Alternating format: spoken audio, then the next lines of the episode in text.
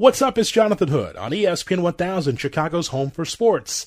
Thanks for listening to the Under the Hood podcast presented by Coors Light. Stay inside and buy your Coors Light online. Find out how at get.coorslight.com. Coors Light, take time to chill. Go! Under the Hood with Jonathan Hood. Follow us on the gram at IGJ Hood and at ESPN underscore Chicago. ESPN 1000, Chicago's home for sports. I hope that you had a great weekend. I hope that you have a great Monday night as I keep you company until 10 o'clock right here on ESPN 1000 and the brand new ESPN Chicago app. What's up? Welcome in to UTH. Got to talk to you about the Bears here to start off. We got a lot to talk about between now and 10 o'clock. So I want to ask you something because you and I have a relationship. I've been doing this show for 15 years. It'll be 15 years in August of 2020. So it'll be 15 years of you and I being able to have a conversation, and a relationship here on ESPN 1000. So I need to ask you a question, and I want you to be honest with me because I normally on this show you are very honest with me on whatever I'm talking about. Um, if you're agreeing with me or disagreeing with me, at least you're honest, and I appreciate that. I'd rather for you to be honest than for you to just be a troll and just try to make yourself entertained. No, I want you to be honest with me. I need you to tell me what are you rooting for? What are you rooting for? Are you rooting for Mitch Trubisky to do well or to fail in Chicago? Be honest. What are you looking forward to? Are you rooting for Trubisky to do well or to fail in Chicago? Because in three years, the light has not come on for him and the offense to help this team move forward. I want Trubisky and the Bears to do their job offensively and compete for the NFC title. That's what I want.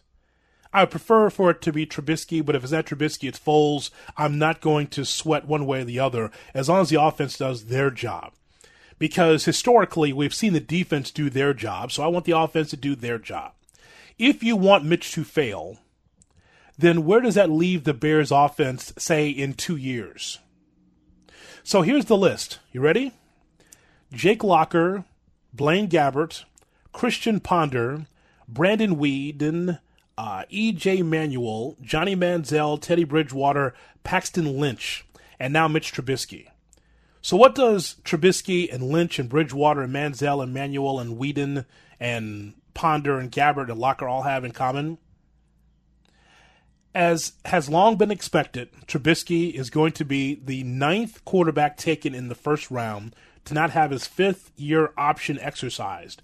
20 quarterbacks in total have been eligible for a fifth year option. Eight busts and one guy who had a really bad knee injury. As JJ Stankevitz wrote on NBC Sports Chicago, history does not offer much encouragement for Trubisky you know, you're trying to get your fifth year option declined as a quarterback. This is what happens. It's the death knell for a career normally. Some of those quarterbacks I mentioned, Teddy Bridgewater still in the mix and still viable. Those other guys and Trubisky, well, one of all those guys are not really around much uh, at all. Uh, and Trubisky, well, he's still with the Bears. So what does this all mean for Trubisky? The Bears can try to work out a contract extension with Trubisky after the season if one isn't agreed to by early March. They can slap a franchise tag on him and continue negotiating until a few weeks before training camp. Either way, if Trubisky has a good season in 2020, he's still going to be with the Bears in 2021. That's why declining to exercise Trubisky's fifth year option does make sense. And yes, Trubisky's fifth year option would be guaranteed for injury only. That's a big question mark around this weekend when we found out that Trubisky's option was not going to be exercised. The fifth year option would be guaranteed for injury only, so the Bears could pick it up and rescind it as they did with Leonard Floyd, as we talk about the Bears with Jonathan Hood on ESPN 1000 and the ESPN Chicago app. But what if they pick it, pick it up? If he struggles, if he gets hurt, well, then you're looking at a $24 million cap hit in 2021 with no wiggle room to get rid of him. But you know, like I know, that we don't have time to waste as Bears fans. We don't have time to waste. Time to waste on a quarterback or a team that flounders more times than not. The Bears have to get this position solidified. Trubisky can help them get there if the offense works. Just rewind the tape just a few years ago. You remember this like I remembered it that once John Fox was let go as head coach and Matt Nagy came in, well, now you saw an offensive coach just someone that's different than what we saw from John Fox. John Fox, a defensive coach, and John Fox was fine for his time. But when he came here, I said at the time when John Fox was hired, I said, this will be John Fox's last time as a head coach. He's never going to coach again. This is kind of a retirement situation for Fox. I said the same thing with Lou Piniella when he was with the Cubs. I said, this feels like just a, this kind of a, a rocking chair goodbye, uh, last few checks that he can make as a Cubs manager. And I thought the same thing for John Fox. I said, this is the end. Fox is not going to be a, a, head coach again. And once again, you, when you needed some offensive prowess, when you need some an offensive game plan to really help either a veteran quarterback in Cutler or a young quarterback in Trubisky, you just going to get it from that era. But Matt Nagy comes in from Kansas City, and so that is progressive. That's moving in the right direction. It's one thing for Nagy to have been in the Kansas City system. It's another, another for the offense to start moving. One thing for sure, Nagy comes from Kansas City and was with Patrick Mahomes, the best quarterback um, in the class that Trubisky and De- Deshaun Watson were in. Uh, it's one thing to come from that city and come from that system. It's another thing to be able to execute that because Trubisky is no Patrick Mahomes, as you and I both know. But as much as I get on Ryan Pace for the missteps that he has provided as GM, you know, like Kevin White. To say that Kevin White underperformed would be an un- would be an understatement. He didn't play in 2015 because of a shin fracture. Made it to four games in 2016, one in 2017, and nine in 2018. He caught 25 passes with no scores in 14 career games. That's a splash that Ryan Pace was able to provide. A wide receiver with no scores in 14 career games in all those years with the Bears. With a top 10 asset mostly watching from the sidelines, the Bears went for six, three, and five wins before Nagy's arrival in 2018. You know, the Bears went with White instead of uh, Todd Gurley or DeVante Parker. Now, Todd Gurley is not the Todd Gurley that we saw at Georgia in college, and not even the same guy we saw with the Rams when the Rams were good. But the point is, is that you, if you had your druthers, you would take Todd Gurley, who's still in the league, versus Kevin White. Eh, you know. And then the jury is still out on Mitch Trubisky. I don't hear the Trubisky truthers as much, maybe because we're not necessarily in football season, but I don't hear the the resounding 50% of the city on Trubisky's side blaming receivers, blaming coaches as much as we did in season. But once again, the facts are facts. And even in 2020, for, for me, facts are still cool. Maybe not to you, but to, to me, the facts are that he was the number two pick in 2017. And you take a look at how the Bears had to trade up for him in the draft, the same draft that had Deshaun Watson and Patrick Mahomes. It's just going to be on his tombstone. It's just it's just what Trubisky is. He's part of that mix, and he's the third best out of those three. The exploits of those two superstars don't need much explanation. Trubisky, on the other hand, has completed 63% of his passes over 41 games, throwing just 48 scores and 29 picks while averaging 6.7 yards per attempt with a 3.8 touchdown percentage. That's not too many numbers for you to swallow. 3.8 uh, touchdown percentage is pretty awful. And the amount of picks and the scores, uh, it's not been great. You know it's not been great. It could be a lot better.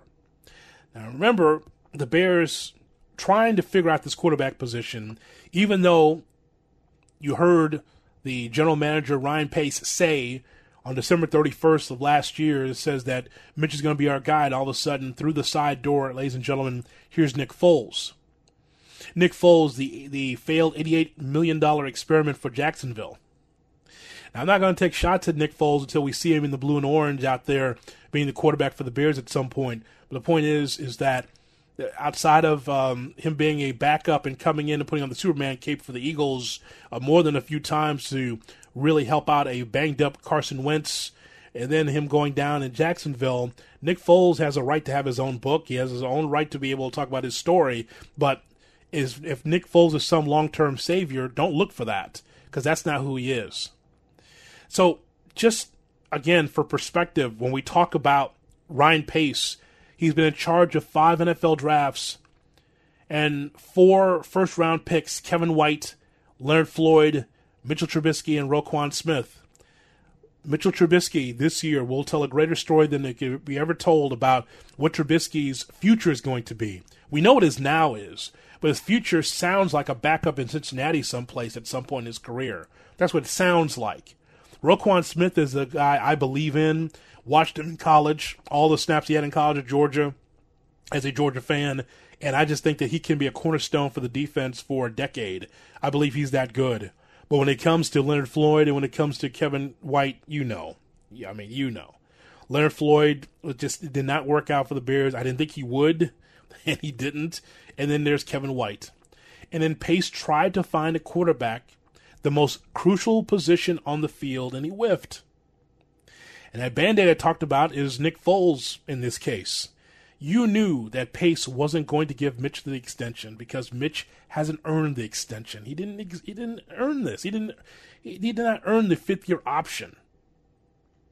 The reason why he didn't is because you know the numbers like I do, and you know that it's not good enough. I know that uh, Ryan Pace always tried to avoid the questions when he was asked about, you know, is Mitch going to get the um, the fifth year option? Will you exercise it? He always avoided because I mean, he had until Monday to come up with the answer, but you and I already knew the answer. Like, no, of course not.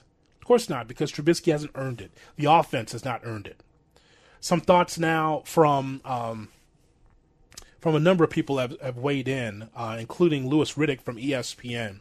So, Louis Riddick on earlier today, why declining Mitch's fifth year option is the right thing to do. Mitch needs all the incentive that they could possibly dangle in front of him and that's not being, you know, that's that's not being callous. That's not being cold about it. That's just being real about it. And it's, it's not as though Mitch is someone who's not motivated intrinsically anyway. He is. But okay, so let's just move to a different way of explaining this. They they have no reason to go ahead and guarantee anything to him right now. He has everything that he needs to prove to them. They don't need to prove anything to Mitch.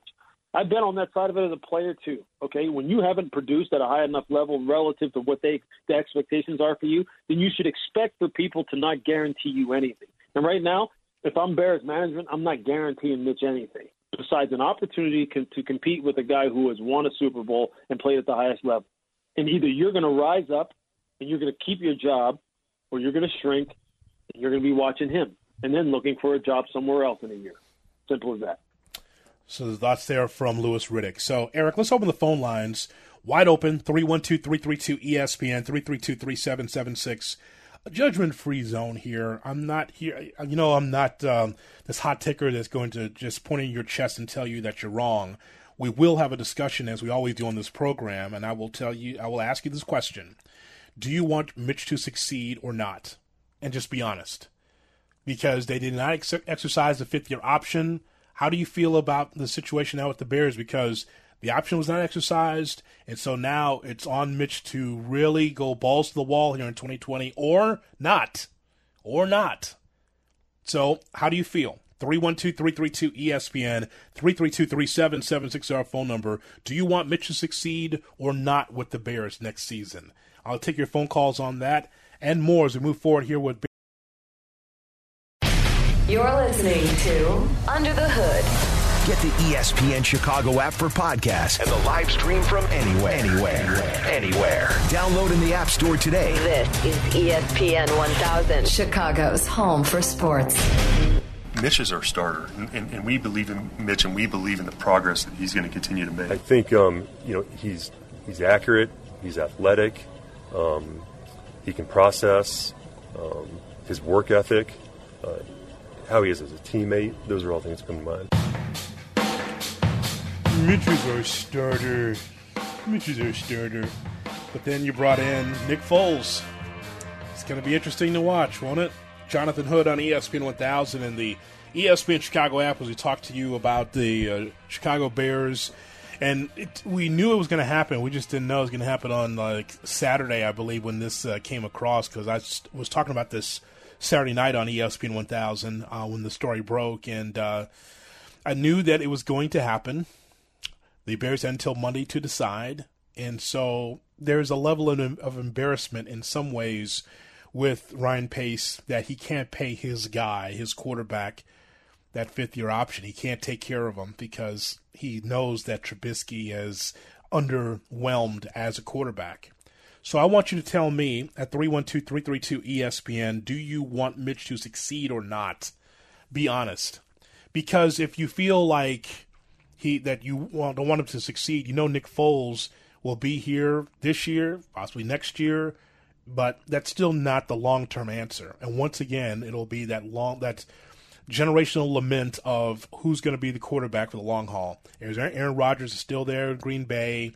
And you've seen what's happened with Matt Stafford in Detroit, and there's a lot of examples across the league in which quarterbacks have been with one team and been with one franchise for a long time. And the Bears are still trying to figure out their leader offensively. After Jay Cutler, now what happens?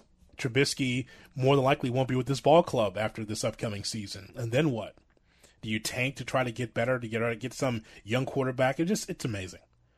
It's just it's just what we're dealing with right now. And it's just what I've dealt with all my life as a Bears fan. So just be honest with me. You want Mitch to succeed? 312-332 ESPN is our phone number. Let's go to Mike, who he's on the Kennedy with Jonathan Hood on ESPN 1000. We'll talk Bears. Hello, Mike. Hey, what's up, Jonathan? Uh, hope uh, you and your family's doing great uh, during these kind of times. Same to you, my friend. All right, thanks, thanks. Uh, regarding the question with Mitch, I mean, it's nothing personal with Mitch. You, uh, I'm not really looking for him to fail. But if I have to, I guess by default he has to fail just because we've seen his show already, and we've kind of seen Foles' show from afar, but he's definitely got a better history. And if history is anything to tell you how Mitch performs in practice from everything you hear, it's not going to be great. He's not going to beat out Foles. So to pay him, you know, twenty plus million dollars just to see that again, I think Foles has a better chance for, like you said, a year or two, which is kind of the window for this defense. So I think I'm rooting for him to fail just so we could try the Foles thing and see where we're at in one or two years when defense and uh, Foles can do. You know, I'll tell you why, Mike, I'm rooting for him to do well is because I just hate to see another defense squandered. Right? I mean, Khalil Mack is on that side. Akiem Hicks is on that side. You know, uh, guys in the secondary uh, are on that side. And so it's like, so, so what are they going to do? They're doing their job. They're doing the job for them and the offense at times. I, I just feel bad for that side of the football. No, I agree. That's why I'm saying I want Mitch to fail in training camp so that Foles can get the job because I think he'll do a better job in the next two years, and the defense doesn't have to squander. You know, the, the maybe the last two years they have to be in that championship window. So I don't want the defense to suffer anymore with Trubisky, and it's not Trubisky's fault because he didn't ask for them to move up and put all this pressure on him to get number two and pass up a potential all-time great and a and a Pro Bowler, possible Hall of Famer, and the other guy.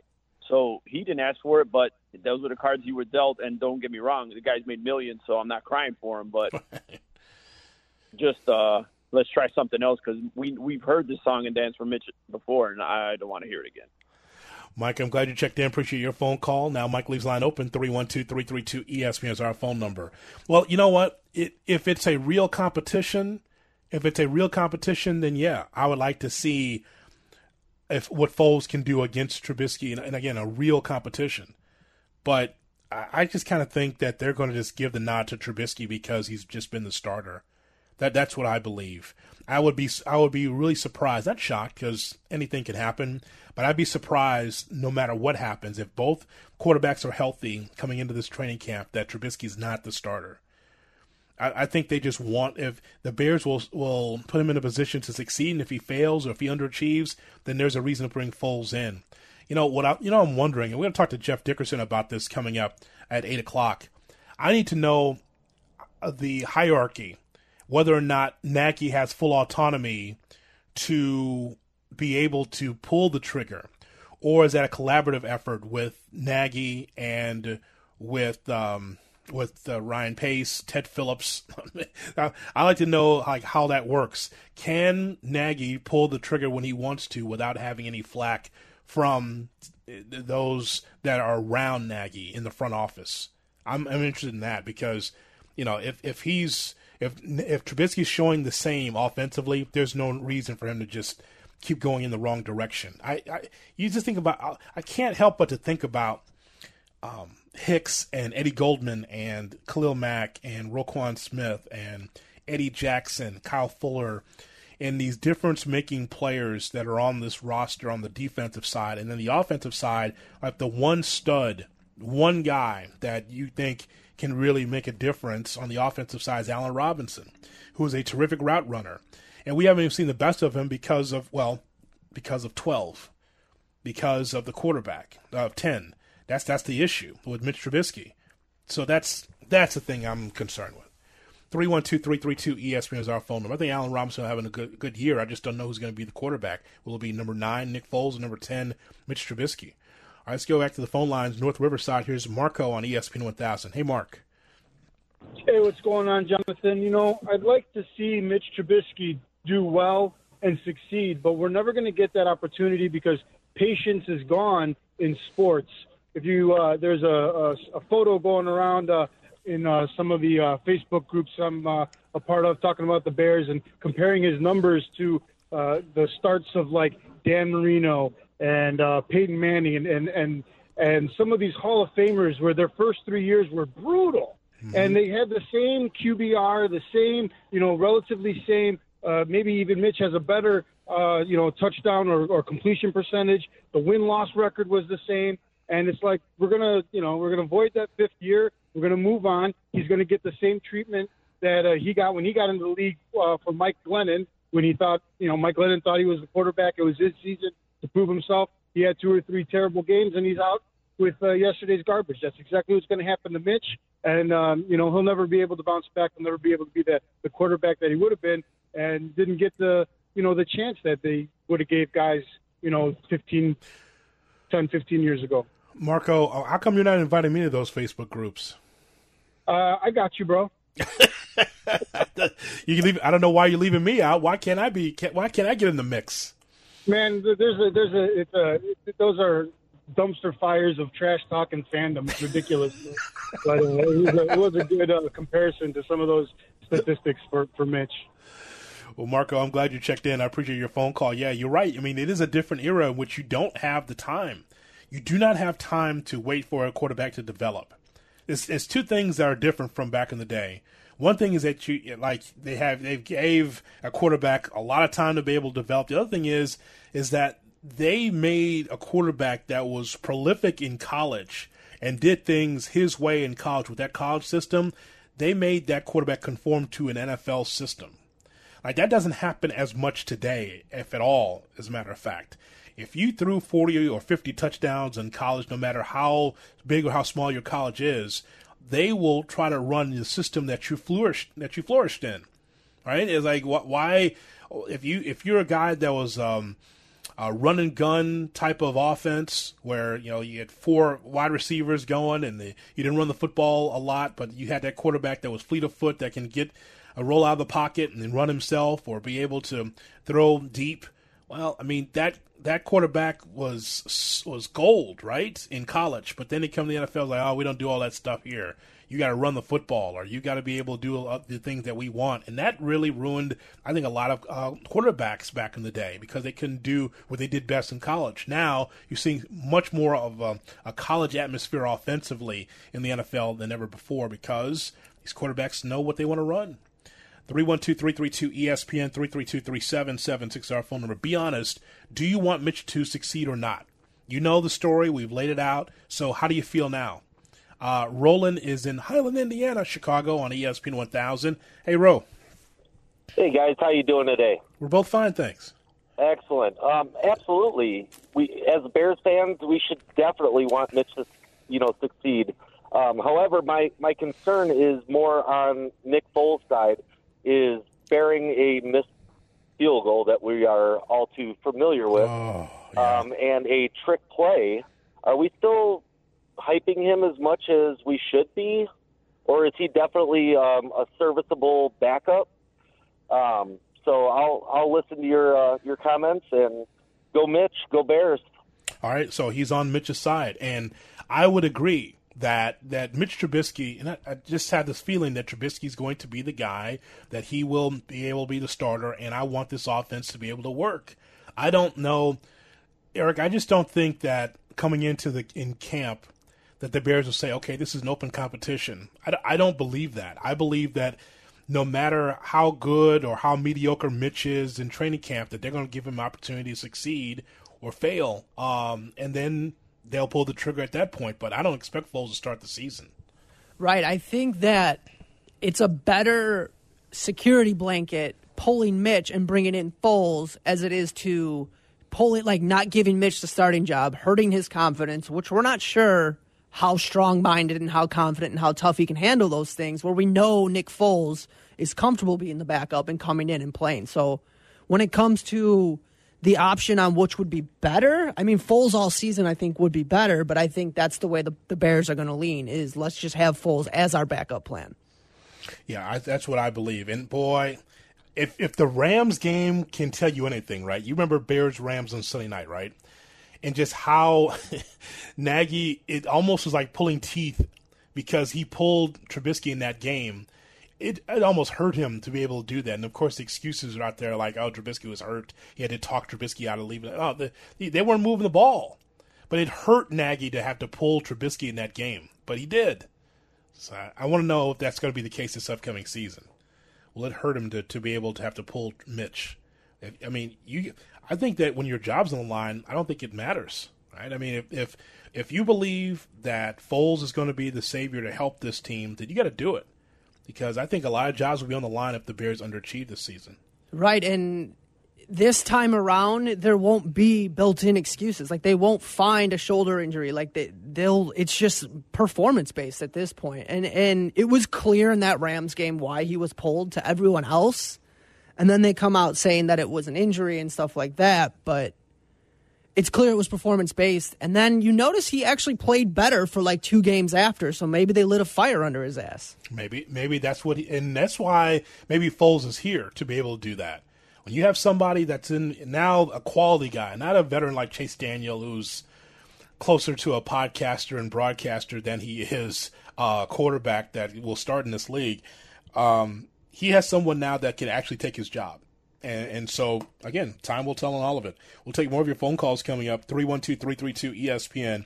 332 3776 is our phone number. Be honest. Do you want Mitch to succeed or not for the Bears?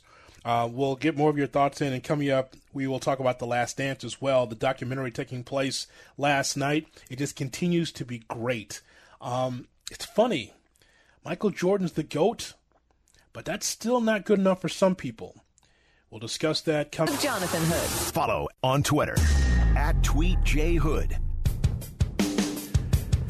It's a Last Dance Monday, sponsored by Coors Light, right here on ESPN 1000 and the ESPN Chicago app. You know, every Sunday we are getting something special with these documentaries for the Last Dance, reviewing the Chicago Bulls, and not just even the last year, because it keeps going backwards and then moving forward. A good documentary just keeps you off balance and keeps you going.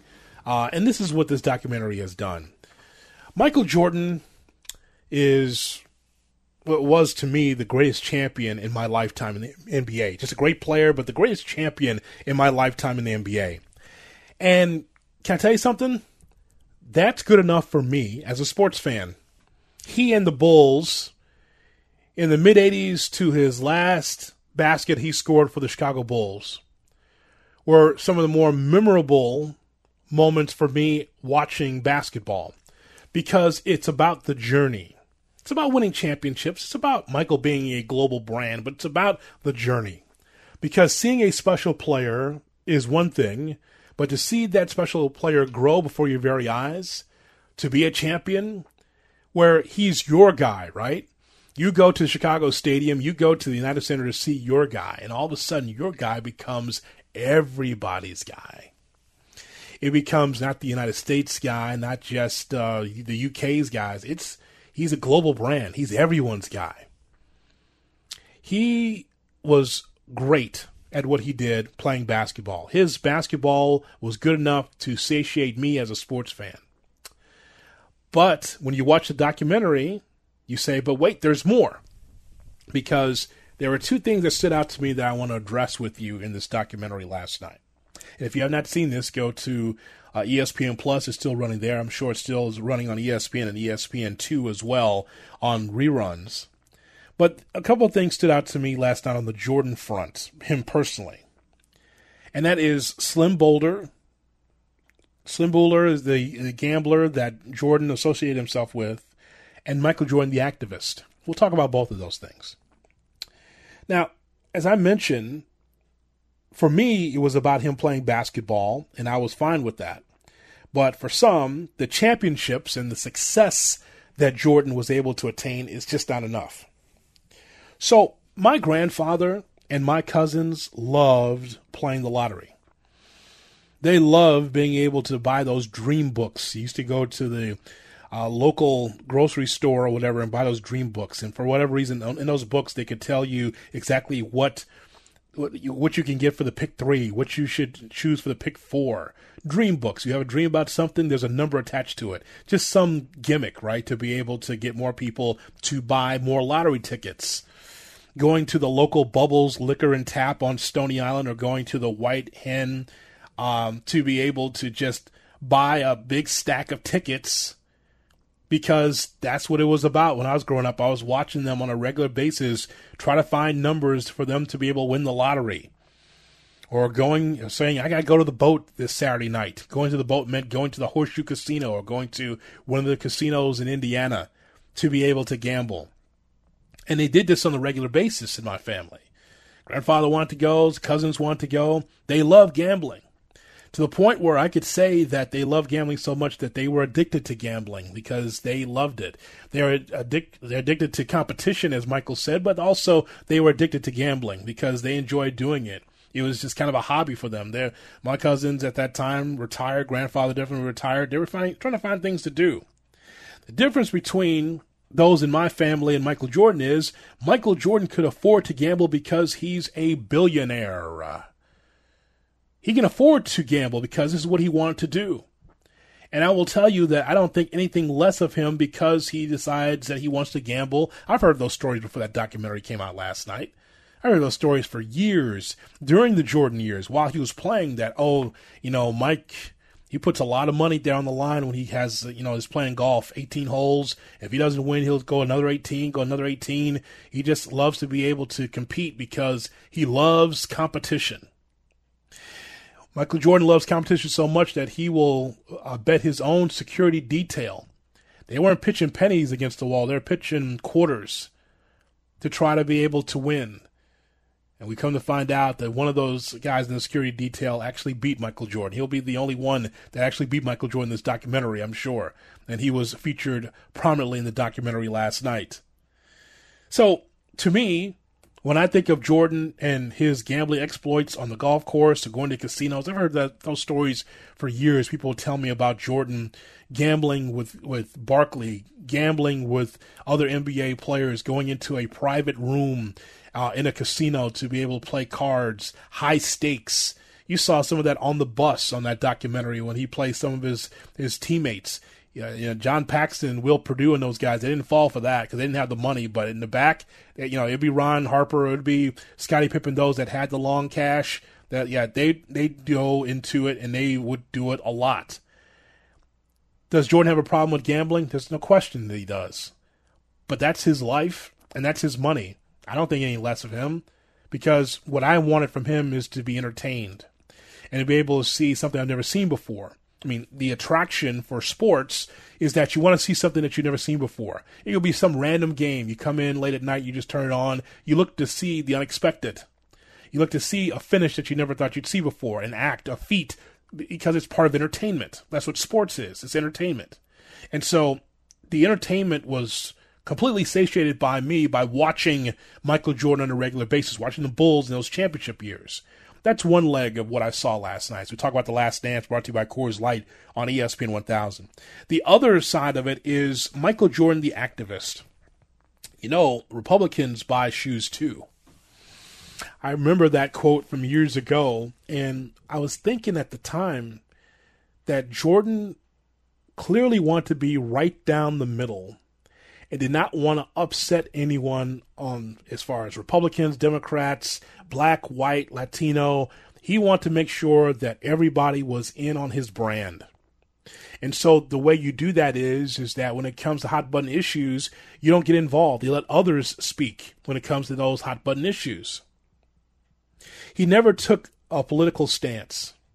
One thing Jordan always did is that when there was something as of late, for instance, with the police brutality that we're seeing on a daily basis, and by the way, just because the calendar is flipped doesn't mean that that has stopped.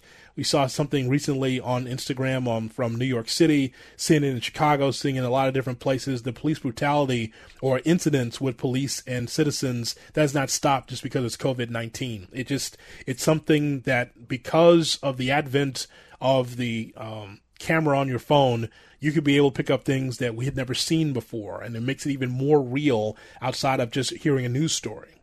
Nevertheless, when we th- think about those stories that we're seeing, Jordan did something about it, but he made sure that he was supplying the police with money and also those that were involved in police brutality and that and having that conversation he also gave to that particular fund as well. I don't know the name of it but he was able to balance both sides of making sure that the police were taken care of and also those that are involved in in incidents like this they were taken care of financially as well so he never wanted to take sides in any political debate. And it was talked about how there was an African American that was running against um, Senator Jesse Helms, who uh, said there was no joy in Mudville uh, after he defeated his um, his uh, Democratic African American counterpart.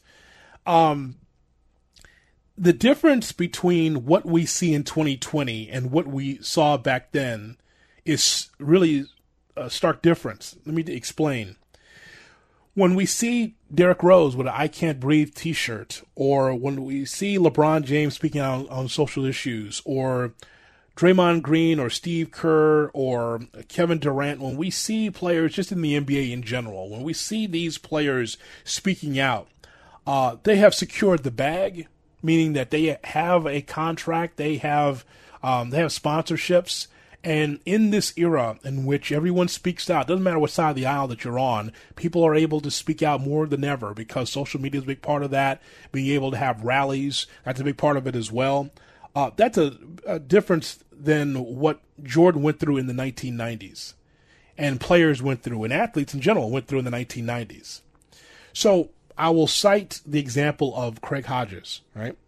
So Craig Hodges was one of the great three point shooters for the Bulls, part of the championship years. Uh, Craig Hodges wore dashiki to the White House, African garb, to represent um, his blackness, his, the way he felt uh, as an individual. And somehow, some way, Craig Hodges just got removed from the NBA landscape. What happened to Craig Hodges? What team wouldn't want Craig Hodges to shoot the three ball? See, during that time, you had specialists. John Paxson was a specialist at that. Craig Hodges was a specialist. There was a number of guys that were just great from the three point stripe. Everybody couldn't shoot it 30% or more. But Craig was one of those guys. And all of a sudden, Craig just disappeared. Well, what happened? Because Craig Hodges was able to separate from the herd and want to just speak about uh, blackness and want to talk about what's going on in the streets. And all of a sudden, he was blackballed from the NBA. Another example is uh, Chris Jackson, who turned into Mahmoud Abdul Rauf, who played for the Denver Nuggets. So I remember reading this story in Sports Illustrated, not necessarily seeing the games during that time, but just remember reading the story of Mahmoud Abdul Rauf. First of all, him becoming a Muslim.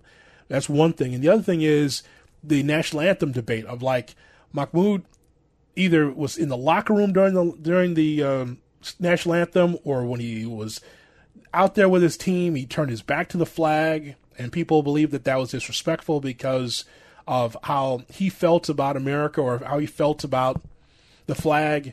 Then he turned around. And he was facing his teammates and it was like his, uh, was praying into his hands. So there was an issue there with many, like why is Mahmoud not with the team, or why is he have his back to the flag? You, you thought the Kaepernick stuff was hot. You think about in that time where it was tepid, but not necessarily like the hottest of hot button issues. Point is, though, is that after that time, Mahmoud Abdul Rauf was just out of the league uh, because of his beliefs. He was just removed, just out of the out of the league, and so I fast forward to what we saw last night in the piece. Michael Jordan, even though he had the world by the tail and had all these commercials and had these championships and was the number one star in sports, he felt still that if he took a stance, clearly, if you just read between the lines, he felt if he took a stand that he would lose everything. like those, that Gatorade check was not coming in or the Nike check wasn't coming in. He thought he had something to lose. Now, on top of that, let me put another layer to it. Uh, this goes to the conversations that I've had over the years with you about how, as a parent, you don't allow athletes to parent your kids. You be the role model, not just someone that you can't really touch. You can see, but you can't really touch and talk to. That's why it was so controversial at the time for Charles Barkley to say that I'm not a role model. You know, I'm not a role model to your kids because don't do what I do. I throw patrons uh, through uh, glass windows at Chicago bars. You know, I, I, will I will cuss you out at a, a, moment's notice. Charles was not the cuddly guy that you hear on Waddle and Silvy these days. He was the guy there that was about basketball, making money, and couldn't care less what you thought. He came in with an attitude which was kind of byproduct of the 90s. That kind of attitude. You know, that chip on his shoulder because he had something to prove. And so when I think about Michael Jordan, he was not like Charles Barkley.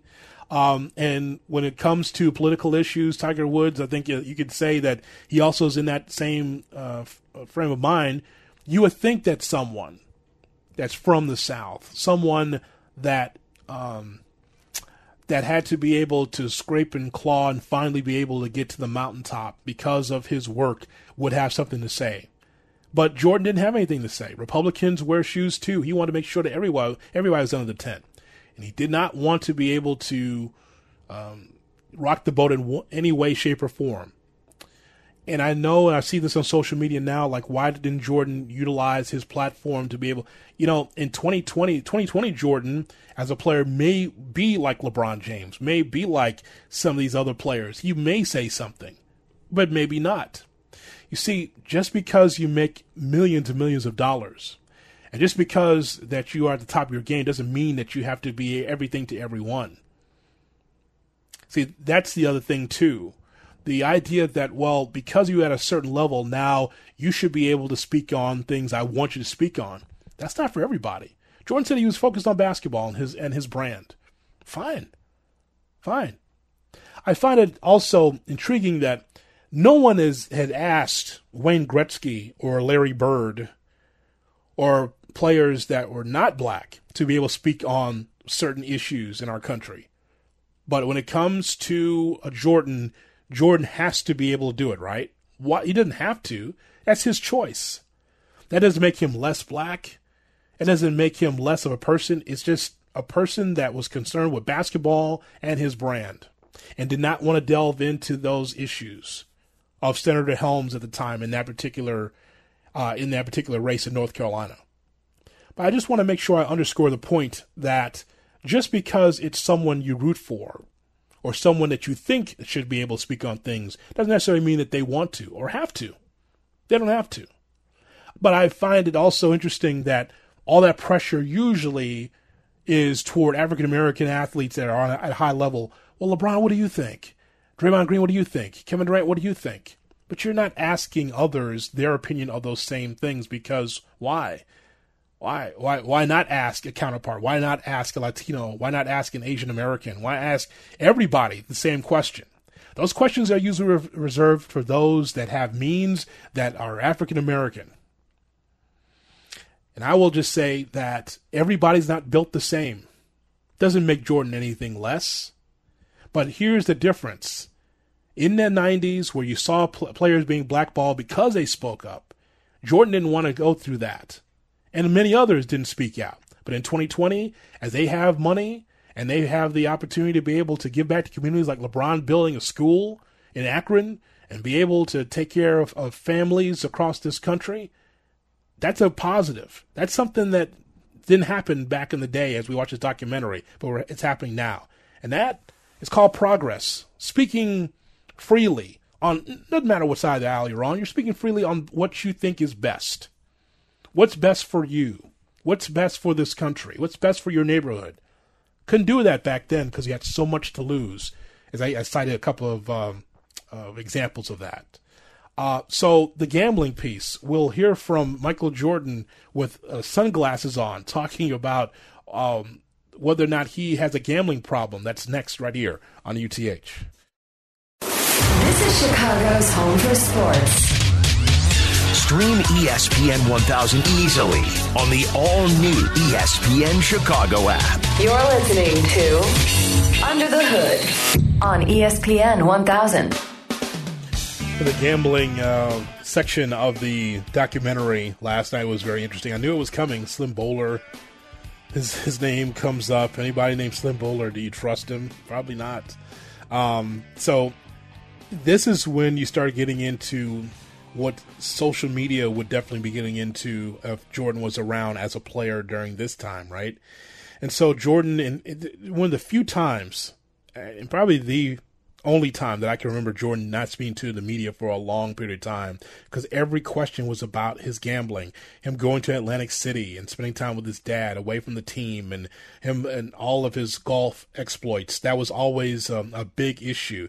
Now, at that time, Eric, now there was a difference between just talking about the basketball, how the Bulls can succeed, and now we get into the salacious stuff of Jordan gambling. So, so there, so there's Jordan finally wanted to talk to Ahmad Rashad, his guy on NBC, right?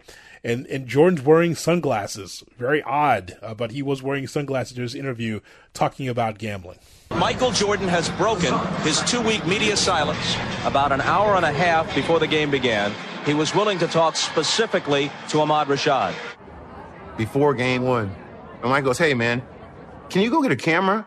I want to do this interview about it. They've been talking about my gambling, man. I'm sick of all this stuff, man. Let's just get it done right now. I went, Okay. Do you have a gambling problem? No, I, I enjoy it. It's a hobby. If I had a problem, I'd be starving. I'd be hawking this watch. My championship rings, I would sell my house. I would do this. My wife would left me, or she'd be starving, my kids would be starving. I do not have a problem. I, I enjoy gambling. Now, it didn't help that Michael had sunglasses on when he was doing the interview. Let me take them sunglasses off. The media has taken it far greater than what it is. Uh, soon, whenever I walk away from this game, uh, I think that's the only thing that people are going to say was a bad thing about Michael Jordan. Could soon be after this year? Could be. Sunglasses, Michael. Unbelievable. All right, in two minutes, we'll hear from Jeff Dickerson. We'll talk more about the Bears. What can we expect this upcoming season as the Bears make some moves? We talk about it right here on Under the Hood.